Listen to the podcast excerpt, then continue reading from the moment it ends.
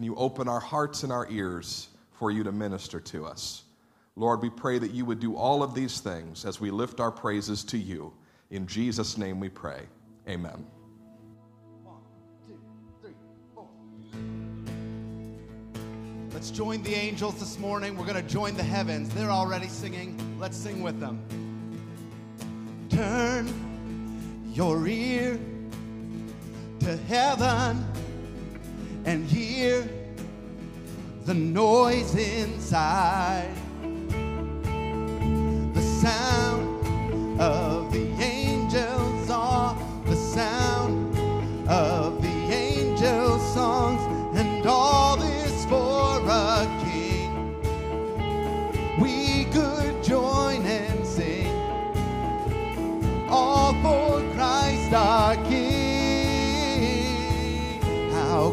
lost in how divine this song of ours will rise.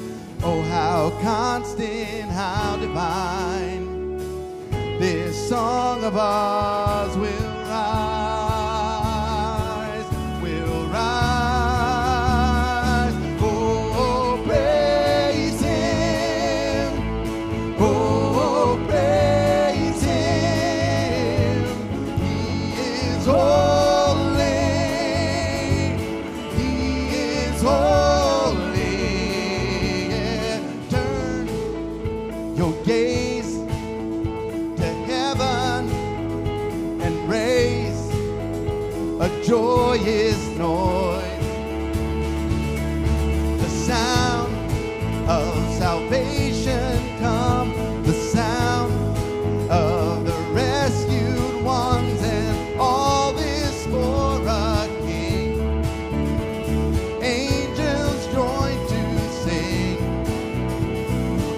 boy.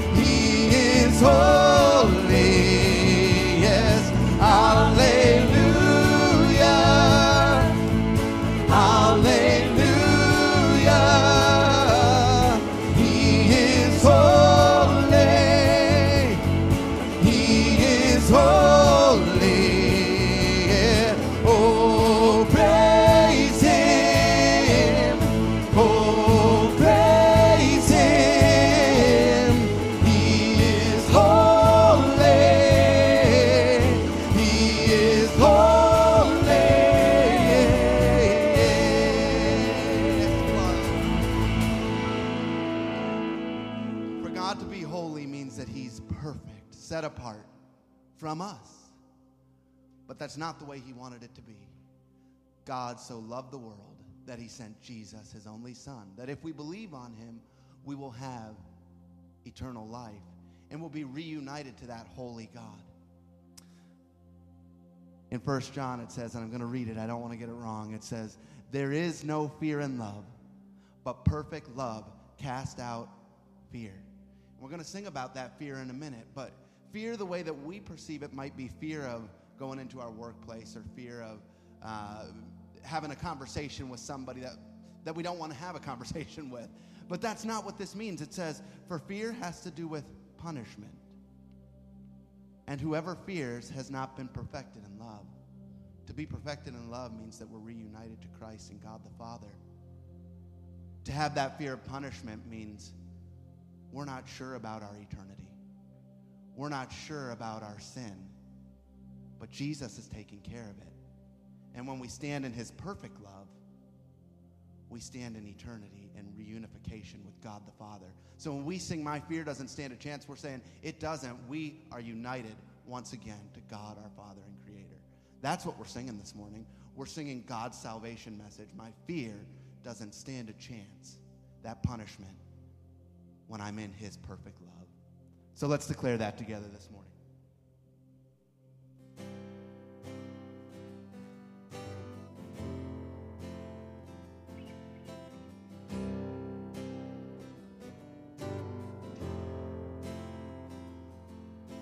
Darkness tries to roll over my bones,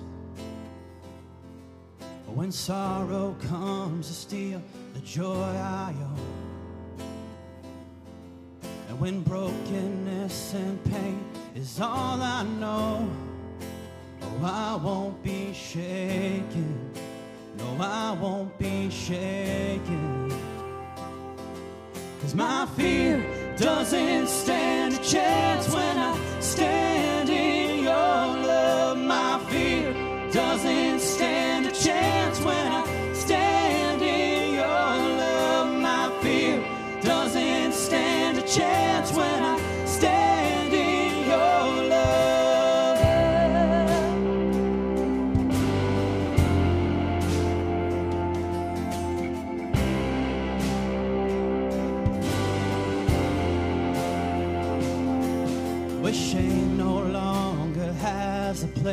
to hide. For I am not a captive to the lies. And I'm not afraid to leave my past behind. Oh, I won't be shaken. No, I won't be shaken.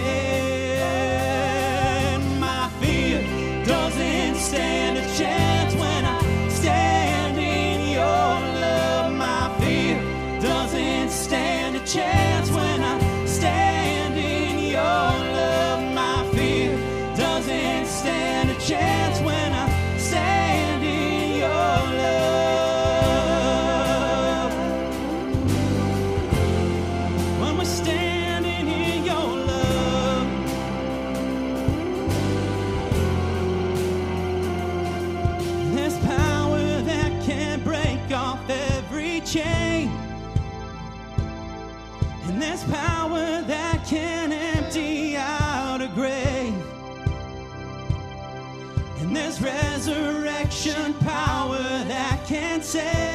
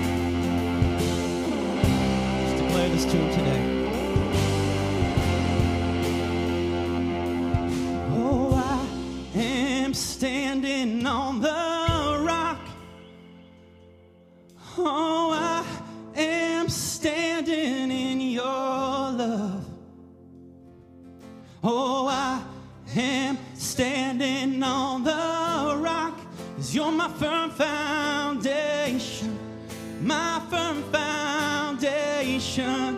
If you believe it, sing it. Oh, I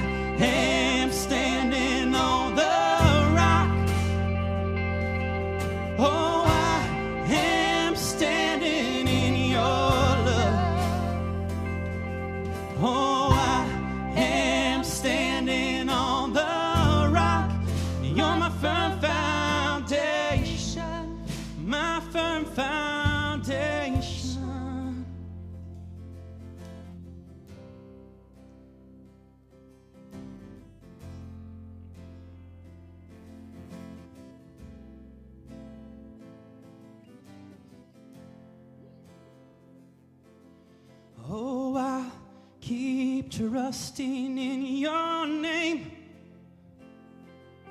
Lord, I keep singing out your praise. Lord, you're the rock of all my days, my firm foundation. You're my firm foundation.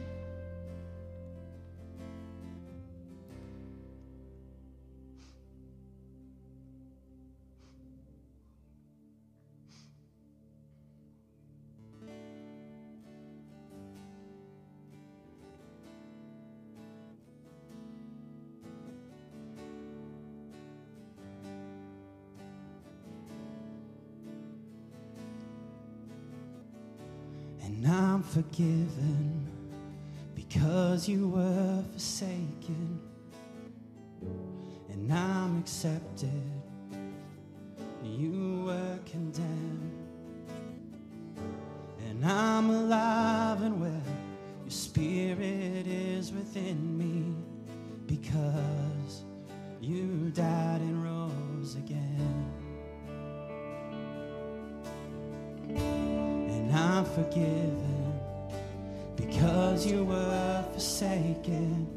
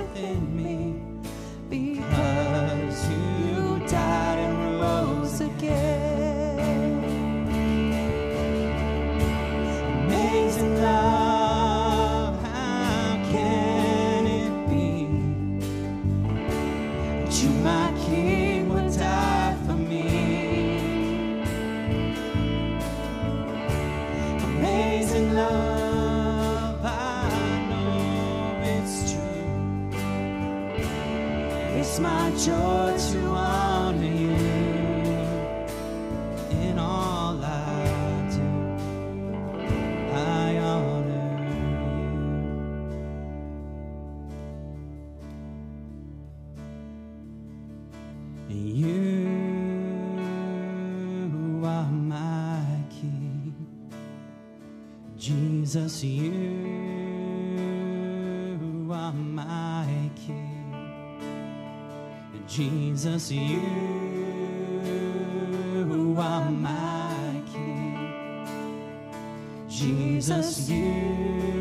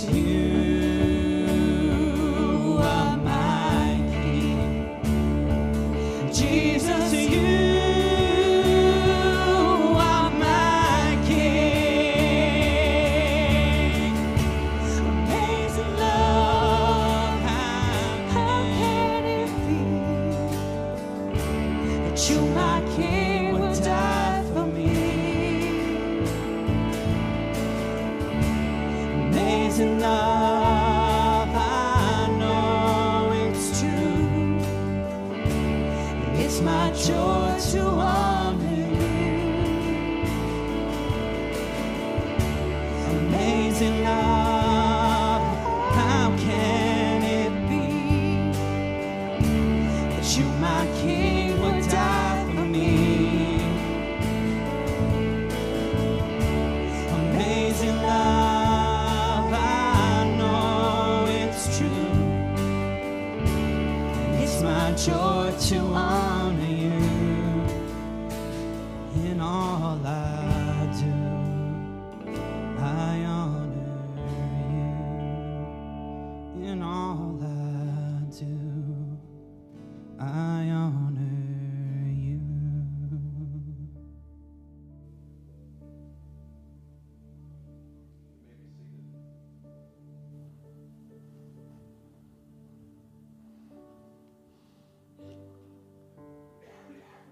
Today we have sung of the wonderful love of the Lord and just what he has done for us through his death and resurrection.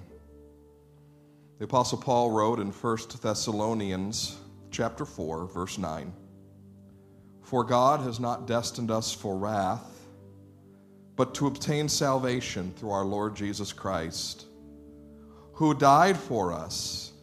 So that whether we are awake or asleep, we might live with him. Jesus died for us, so whether we are living or standing in his presence in heaven, we'll be with him. That means the Lord Jesus wants you with him right now. He wants you to know and experience his presence. He wants to spend time with you being your wonderful counselor, your mighty God, your everlasting Father, your Prince of Peace. He desires that right now. And He died in order to bring that to you. You know, AJ's already laid out the gospel for us this morning. Our sin separated us from God. God's holiness could not be with us because of our sin. And Jesus did something about that. He died on the cross for you and I, you and me so that our sins would be covered and we could live with him right now. How appropriate that the Lord's Supper has been called communion. A place to commune with the Lord. Not because we chose to come to church this morning, not because we are somehow righteous in the sight of God because of our own merit, but know that we are righteous in the sight of God because of the body and blood of Jesus, broken and poured out for us. So today we're going to celebrate communion together and the fact that we have relationship with God. At this time I'm going to ask our servers to come and get prepared.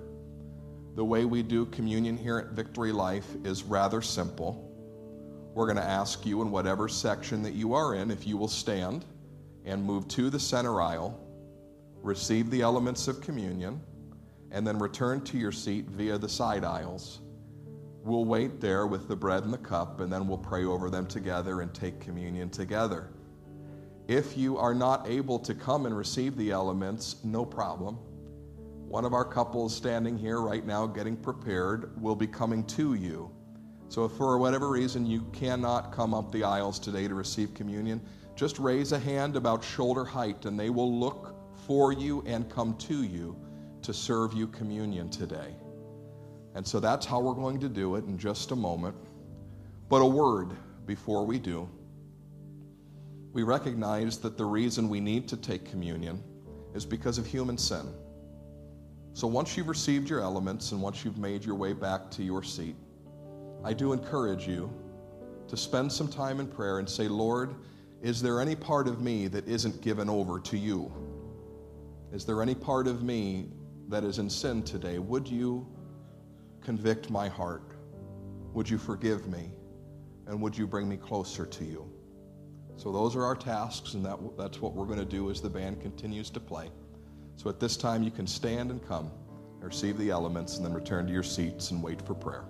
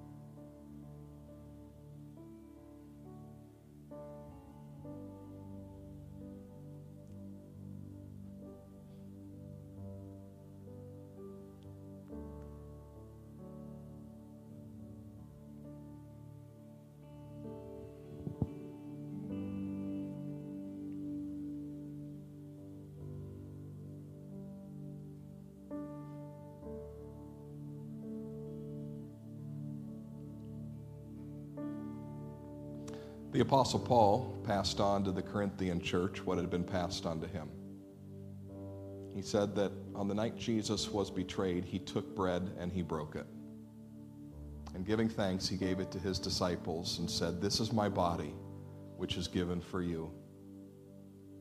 We believe in the incarnation of the Lord Jesus Christ, that he came fully human while also being fully God, to be the second Adam, to give his life perfectly in service to the Lord and do what we ought to have done.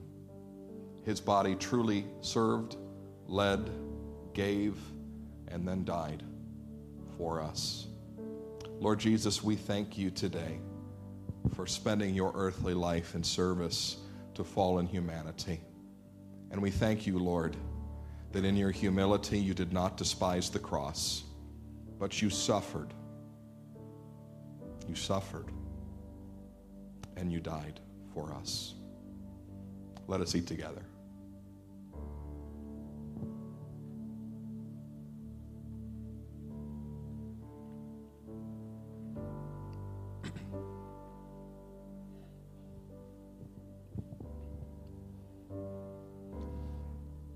And after supper, Jesus took a cup and he gave it to his disciples, saying, Take and drink. This is the new covenant in my blood, which has been poured out for you. Blood is the most precious substance on earth. Without blood, life is not life. There is no life. The Bible teaches that without the shedding of blood, there is no remission of sin. Sin is serious enough that blood needs to be shed to pay for it. Jesus shed his blood for you and for me to cover our sin, to make us new, so that whether we are awake or asleep, we might live with him. Let's thank the Lord for his blood that covers over all our sin. Lord Jesus, we thank you and we bless your name that you have covered over all of our sin, that you have made us new, given us the right to be called the children of God, adopted us into your family, made us heirs and co heirs with Christ.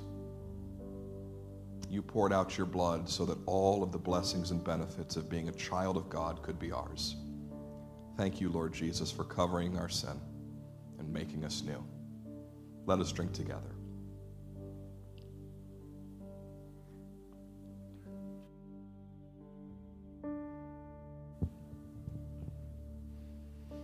On the seat back in front of you, there is a place to put your communion cup so you're not encumbered with it for the remainder of the service. But let's just sing that chorus, Amazing Love, one more time and thank Jesus for his sacrifice. Amazing love, how can it be that you, my King, would die for me? Amazing love, I know it's true.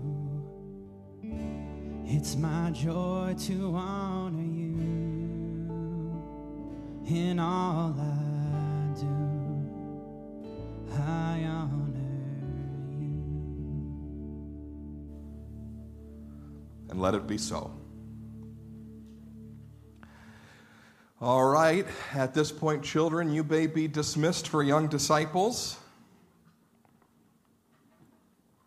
Look at that. After communion, they don't run to young disciples. It's shocking. So, that's great. Well, welcome once again to Victory Life Church this morning. I'm Pastor Matt. We're so glad you're worshiping with us here in first service today. Want to make a special announcement today before we go any further. Uh, many of you know that Victory Life is very much a church that desires to partner in world mission. And we have nine missionaries, I believe, that we support on a regular basis. We get to hear from them from time to time. And as we have occasion, we like to send out short term missions teams onto the field. Many years ago, we helped build and plant a church in Jalisco, Mexico, which at that time was the black tar heroin capital of the world for its production and its dissemination. Well, the light of the gospel is moving into Jalisco and has moved into Jalisco. And we have the opportunity to this, this summer to send another mission team to Mexico, to Jalisco in southwest Mexico. And we wanted to make you aware that this trip was happening. We've been talking all year about the idea of shining our light into the world. And I do suppose that there may be a few of you who would say, the next time that we're going on a missions trip, I'm going. The Lord's already spoken to you, and you've heard that from Him. Well, the next time is this summer, July 1st through the 8th to Jalisco. We're going to head down there. The leader of our team is standing in the doorway right now. She'll wave at you. Shawnette is there, and she would love to talk to you if you have an interest in going. One of the reasons that this trip is so special is we're allowing youth age students to go. We're allowing our high schoolers to be a part of this trip. In fact, we're encouraging that. And so if you have a high schooler going into ninth grade or older that you think you better learn a little bit more about God's kingdom in the world, we would encourage you parents to send them along. We have at least two sets of parents who are going on this trip already who you could trust your child to. Or if you don't want to do that, send your child and send yourself and go on the team as well to Jalisco, Mexico. When we partner with La Fuente Ministries, it's always exciting because there's the perfect blend of physical labor and gospel sharing.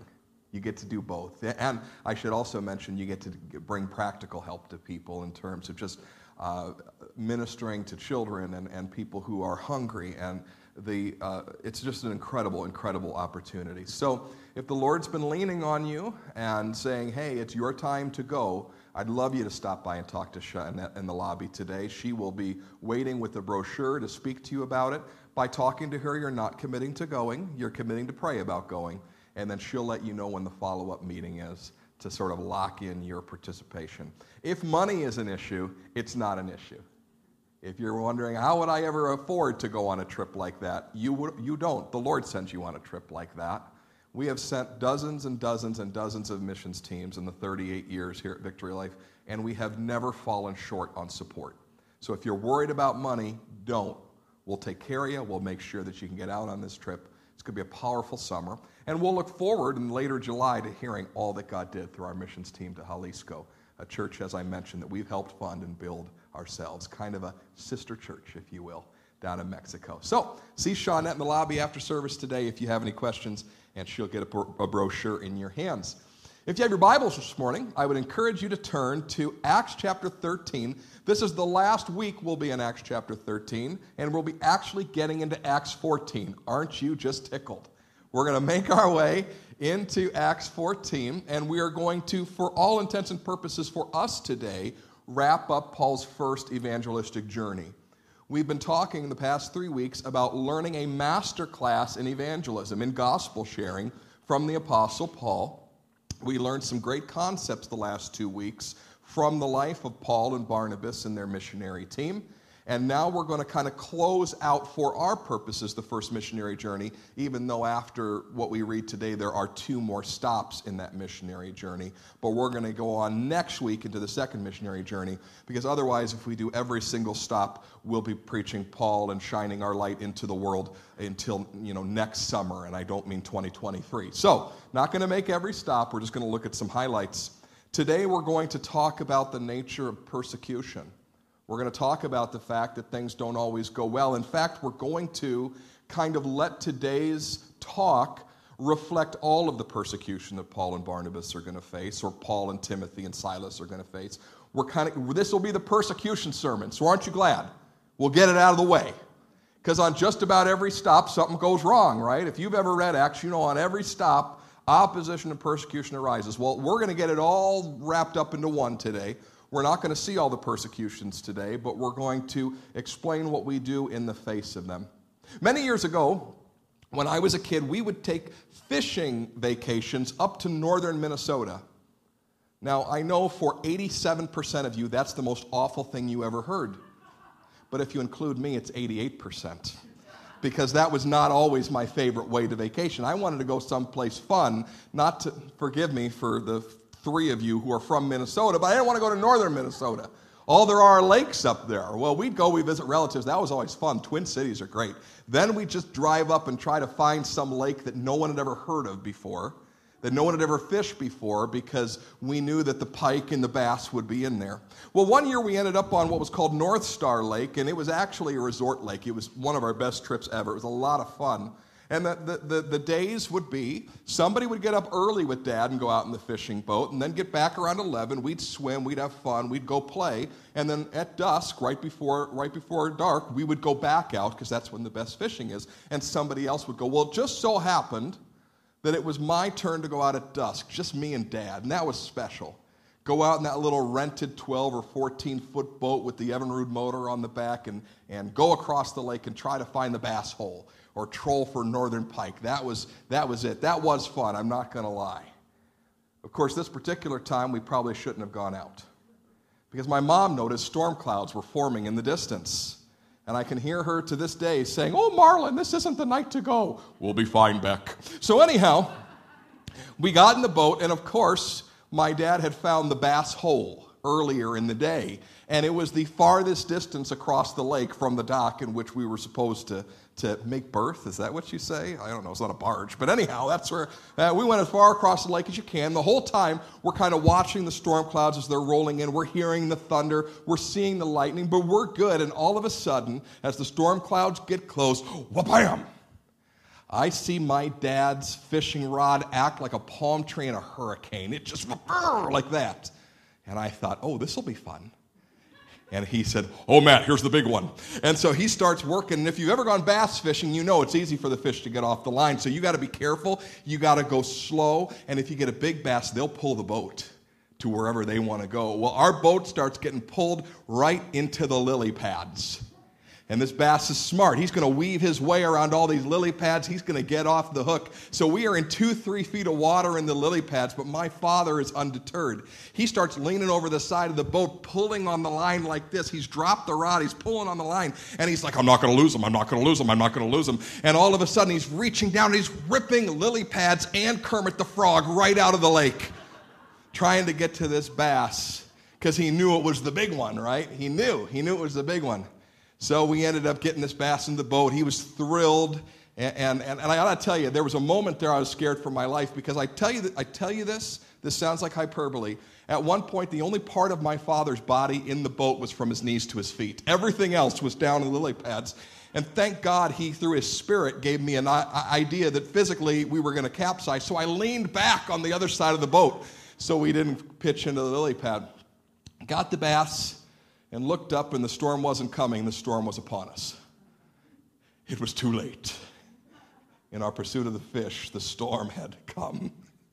And so we turned around and we rowed out a little bit because anybody who's ever tried to turn your motor on in the lily pads, bad idea. Rowed out a little bit, and then we did everything that little Evinrude motor could do to get us across the lake.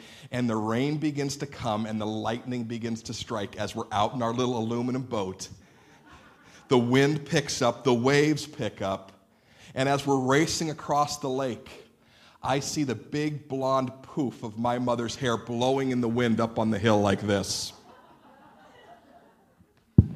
Well, dad got his fish, but dad also got confronted by mom. Totally worth it. Totally worth it.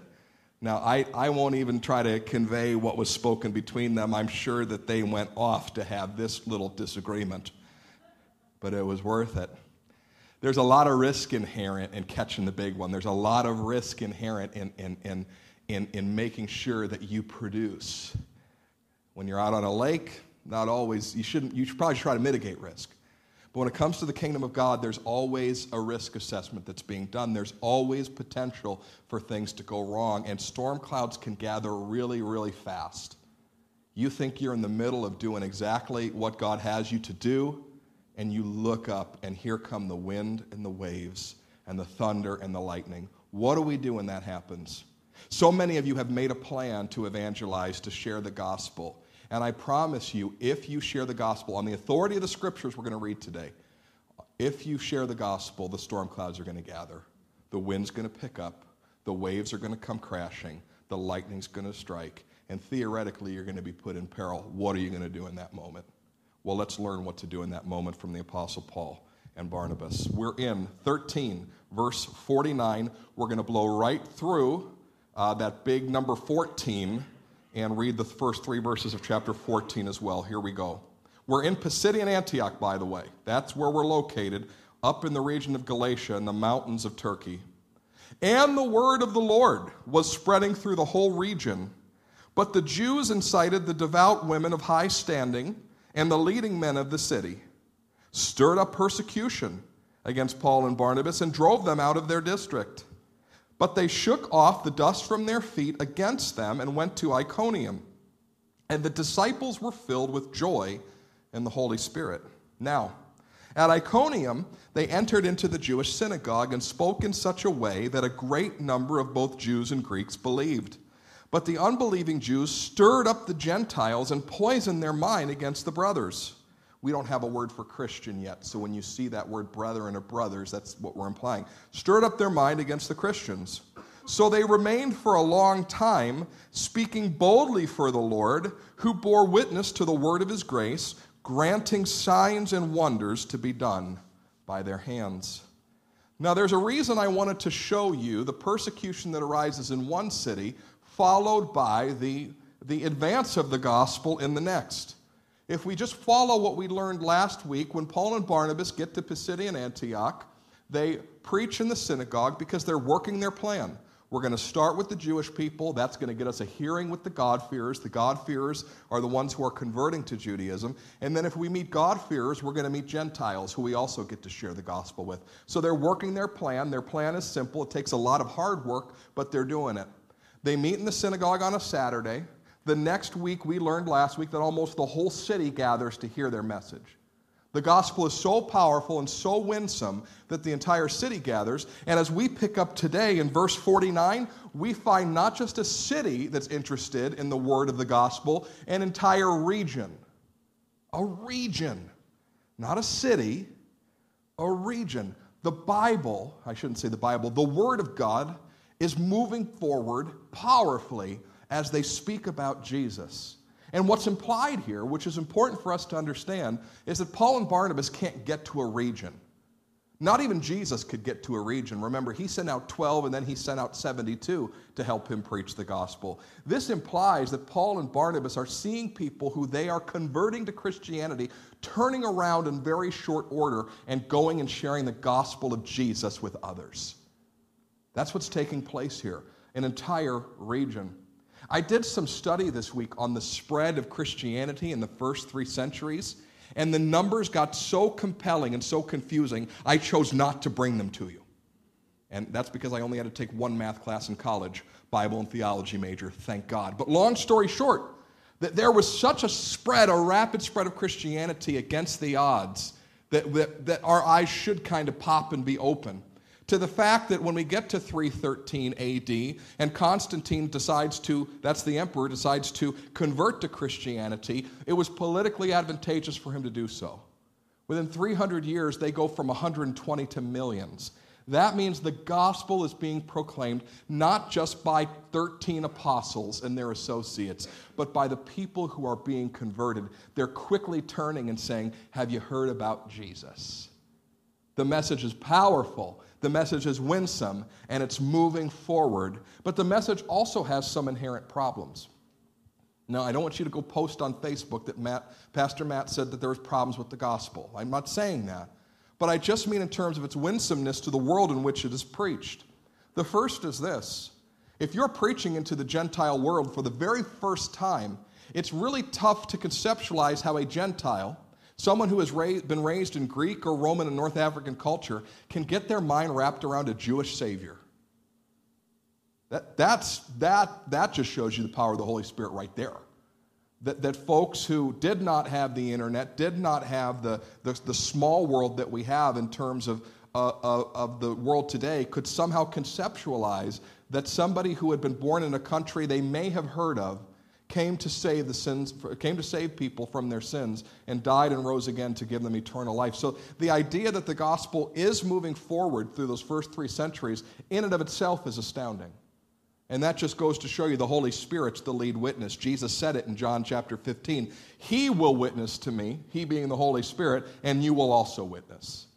And in the same way today in this post-christian world or post-christendom world if i could call it that the reign of Christen, Christendom is over, if you will. The world is, is, is, is not happy with Christianity. In this post Christendom world, the Holy Spirit's going to continue to have to go before us because the message has inherent challenges. One of the inherent challenges that has always been there, that the Roman and Greek writers were so upset about, was the inherent monotheism of Christianity. How dare you not put an idol in the pantheon? How dare you tell me I can't burn incense to the emperor anymore? How dare you tell me that I can't worship Aphrodite or Zeus or, or Dionysus anymore? How dare you say that he is the way, the truth, and the life, and no man come to the Father except by him? That didn't play then in the same way that it barely plays now. It, it seems inherently intolerant.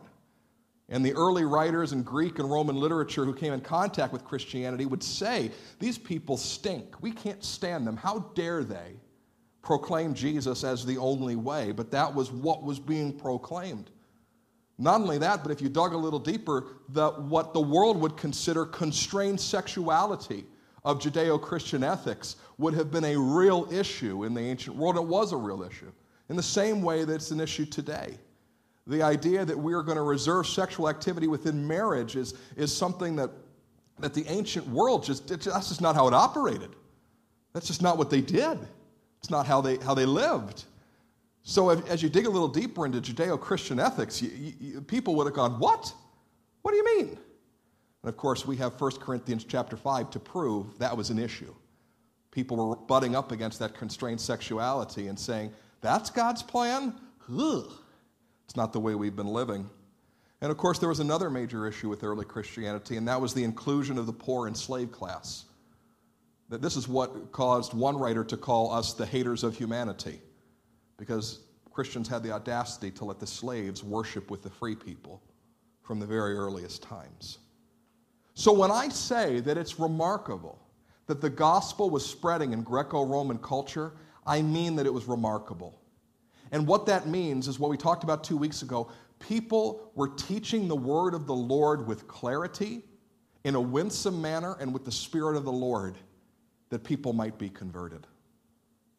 And why should we assume, with all of those issues that they faced in that time, that the issues we face in this time are any greater? We shouldn't. Yes, we have hurdles for people to climb over if they're going to reach for and find Christ but we should be helping them over those hurdles every step of the way. If it could happen then, it can certainly happen now. But of course, we learn here in Acts chapter 13 that great success comes with great opposition. It says the leading women of the town incited the leading men of the town to drive them out. Now, what's going on there?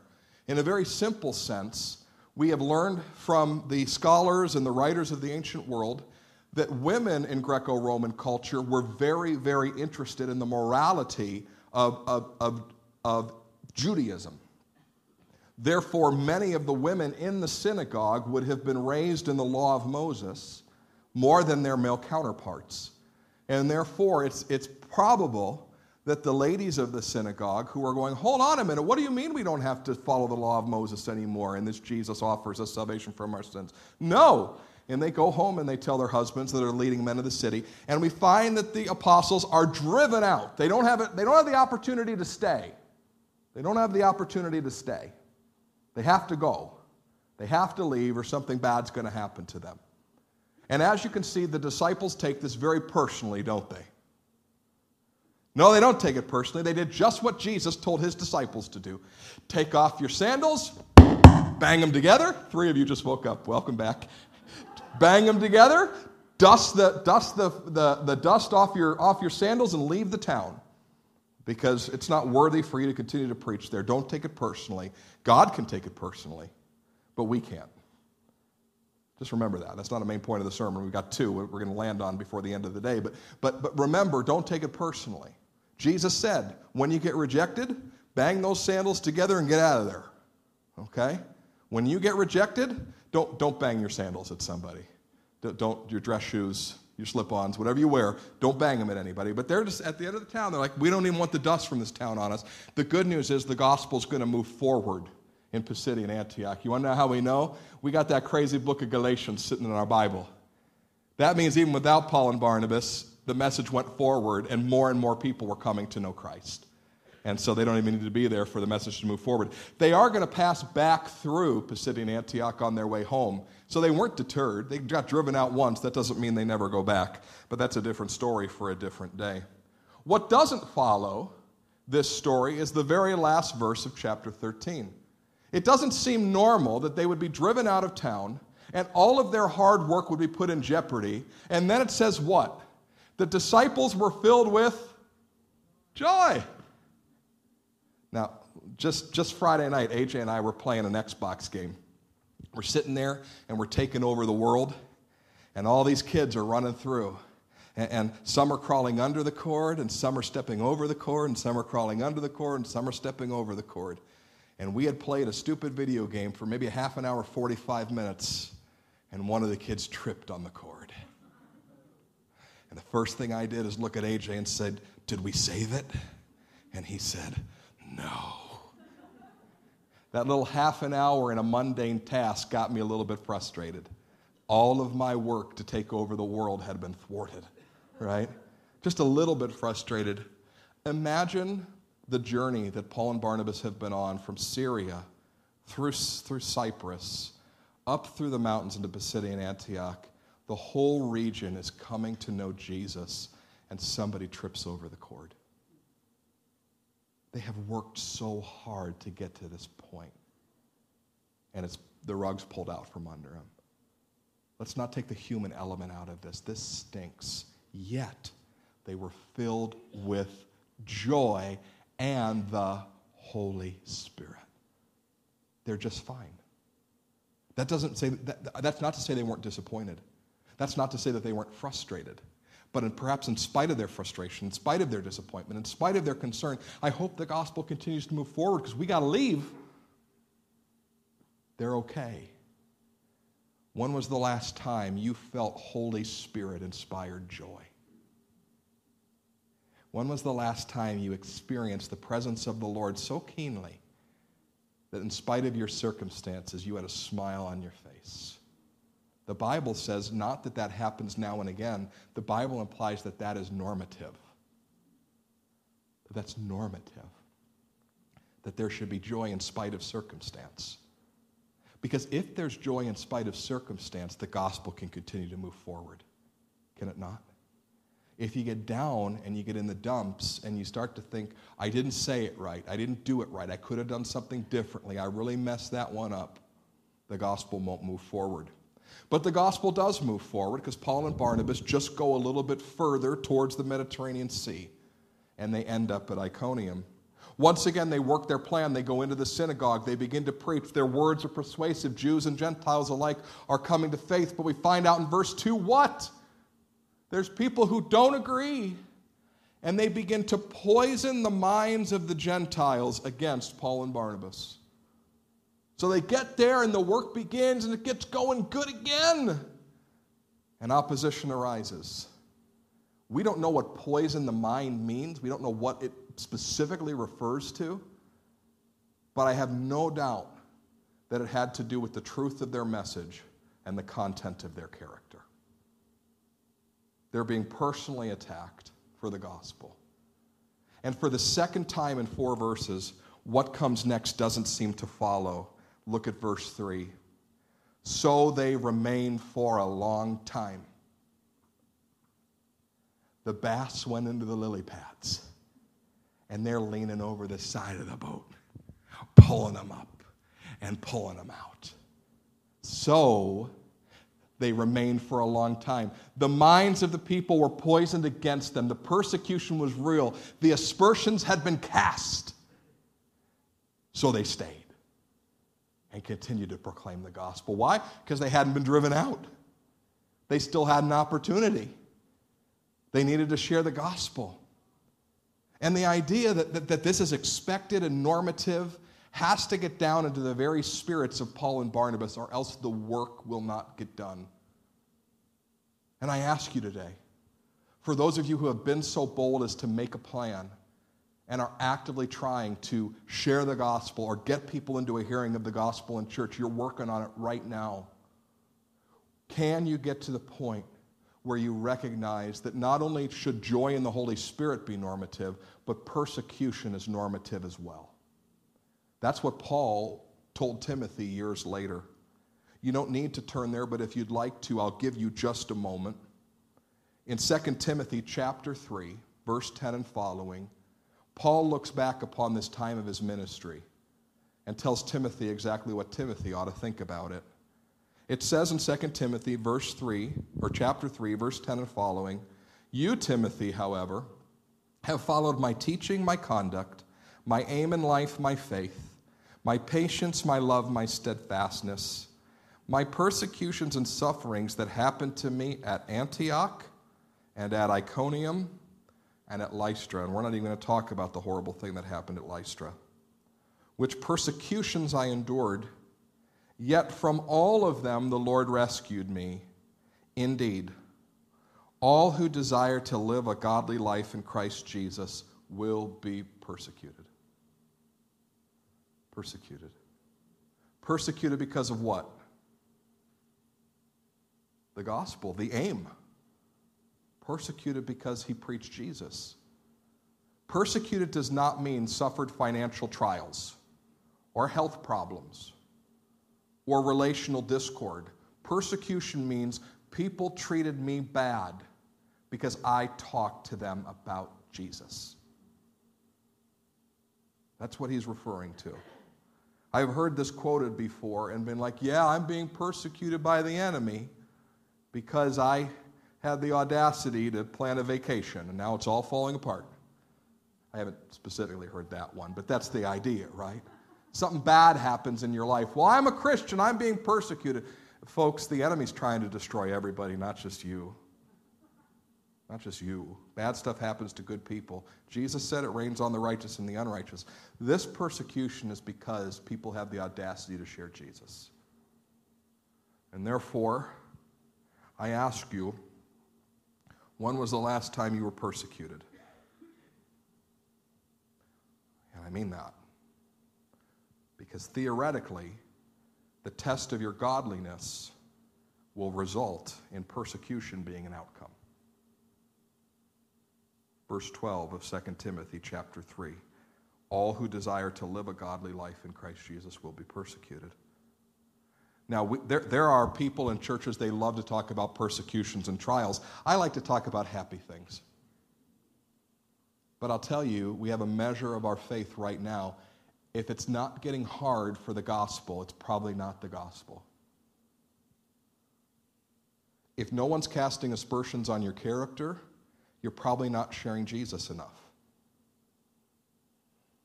I know you hate me right now. You can't hate the Bible, though, and that's what said it. If, if things aren't getting hard and you're not going, I don't know how we're going to finish this work that God called me to, because it doesn't seem things are going right. If it doesn't get hard, you're probably not doing it right. That's what's being said here. Paul and Barnabas decided that they would have that attitude before they ever left their home church. And we need to develop that attitude before we ever leave this location. Before we ever leave this location. So the Holy Spirit bore witness with signs and wonders. He gave them exactly what they needed to convert those poisoned minds. And I encourage you, the Holy Spirit, if you stay close to Him, will give you exactly what you need to overcome poisoned minds, because that's what Jesus does.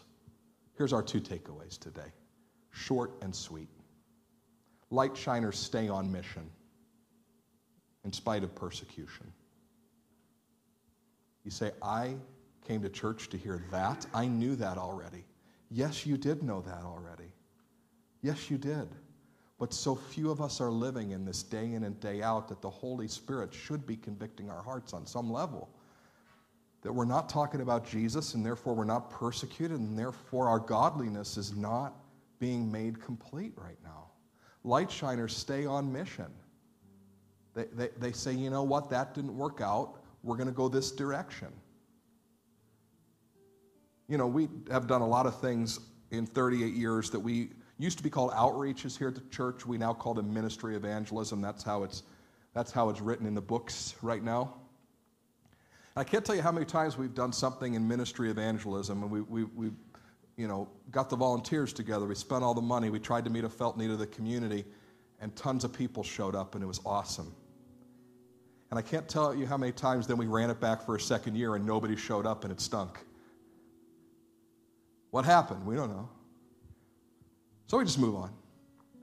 We just move on. We find another bit of evangelism to do, another, another program to try, something different.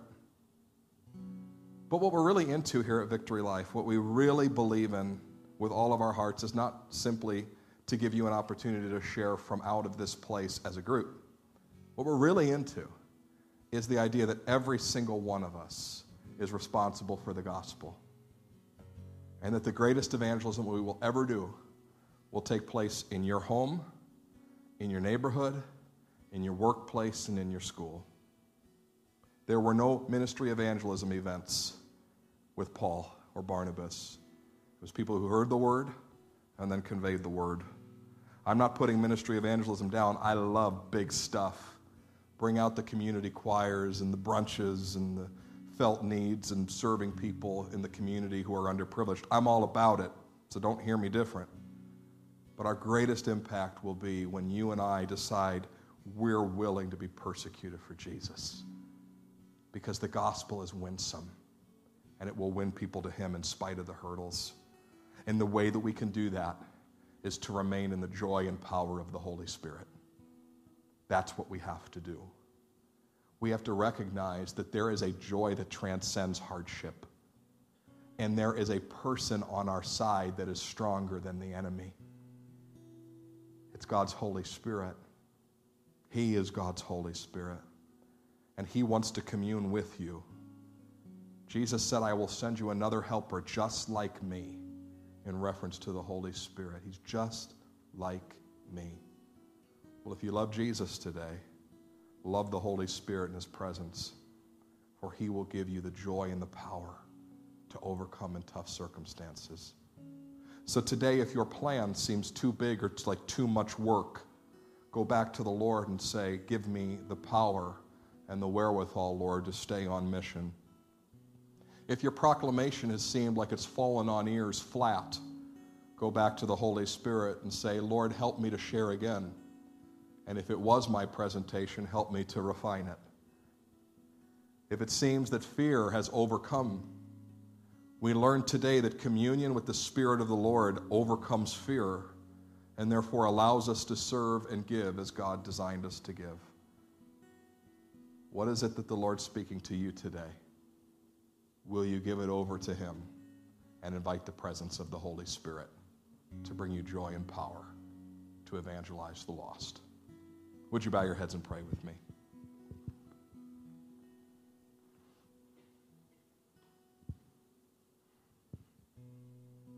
Lord Jesus, I pray first today for those who are actively sharing, inviting, developing relationships for the gospel those with a plan, I pray for them first.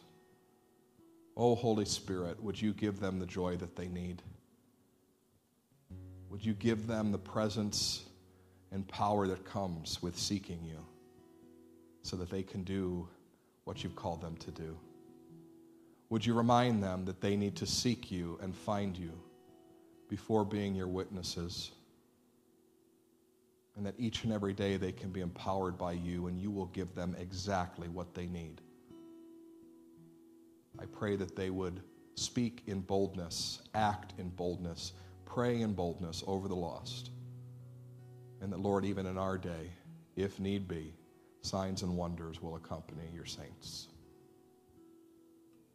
Oh, Lord Jesus, I pray second today for those who have tried before and have failed, at least in their minds and their hearts. And therefore, their fear of failure has precluded them from continuing to share the gospel.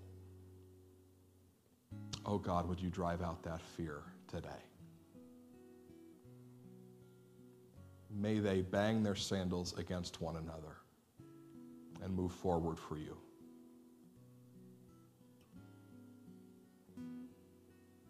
oh God, I can't imagine how many hard things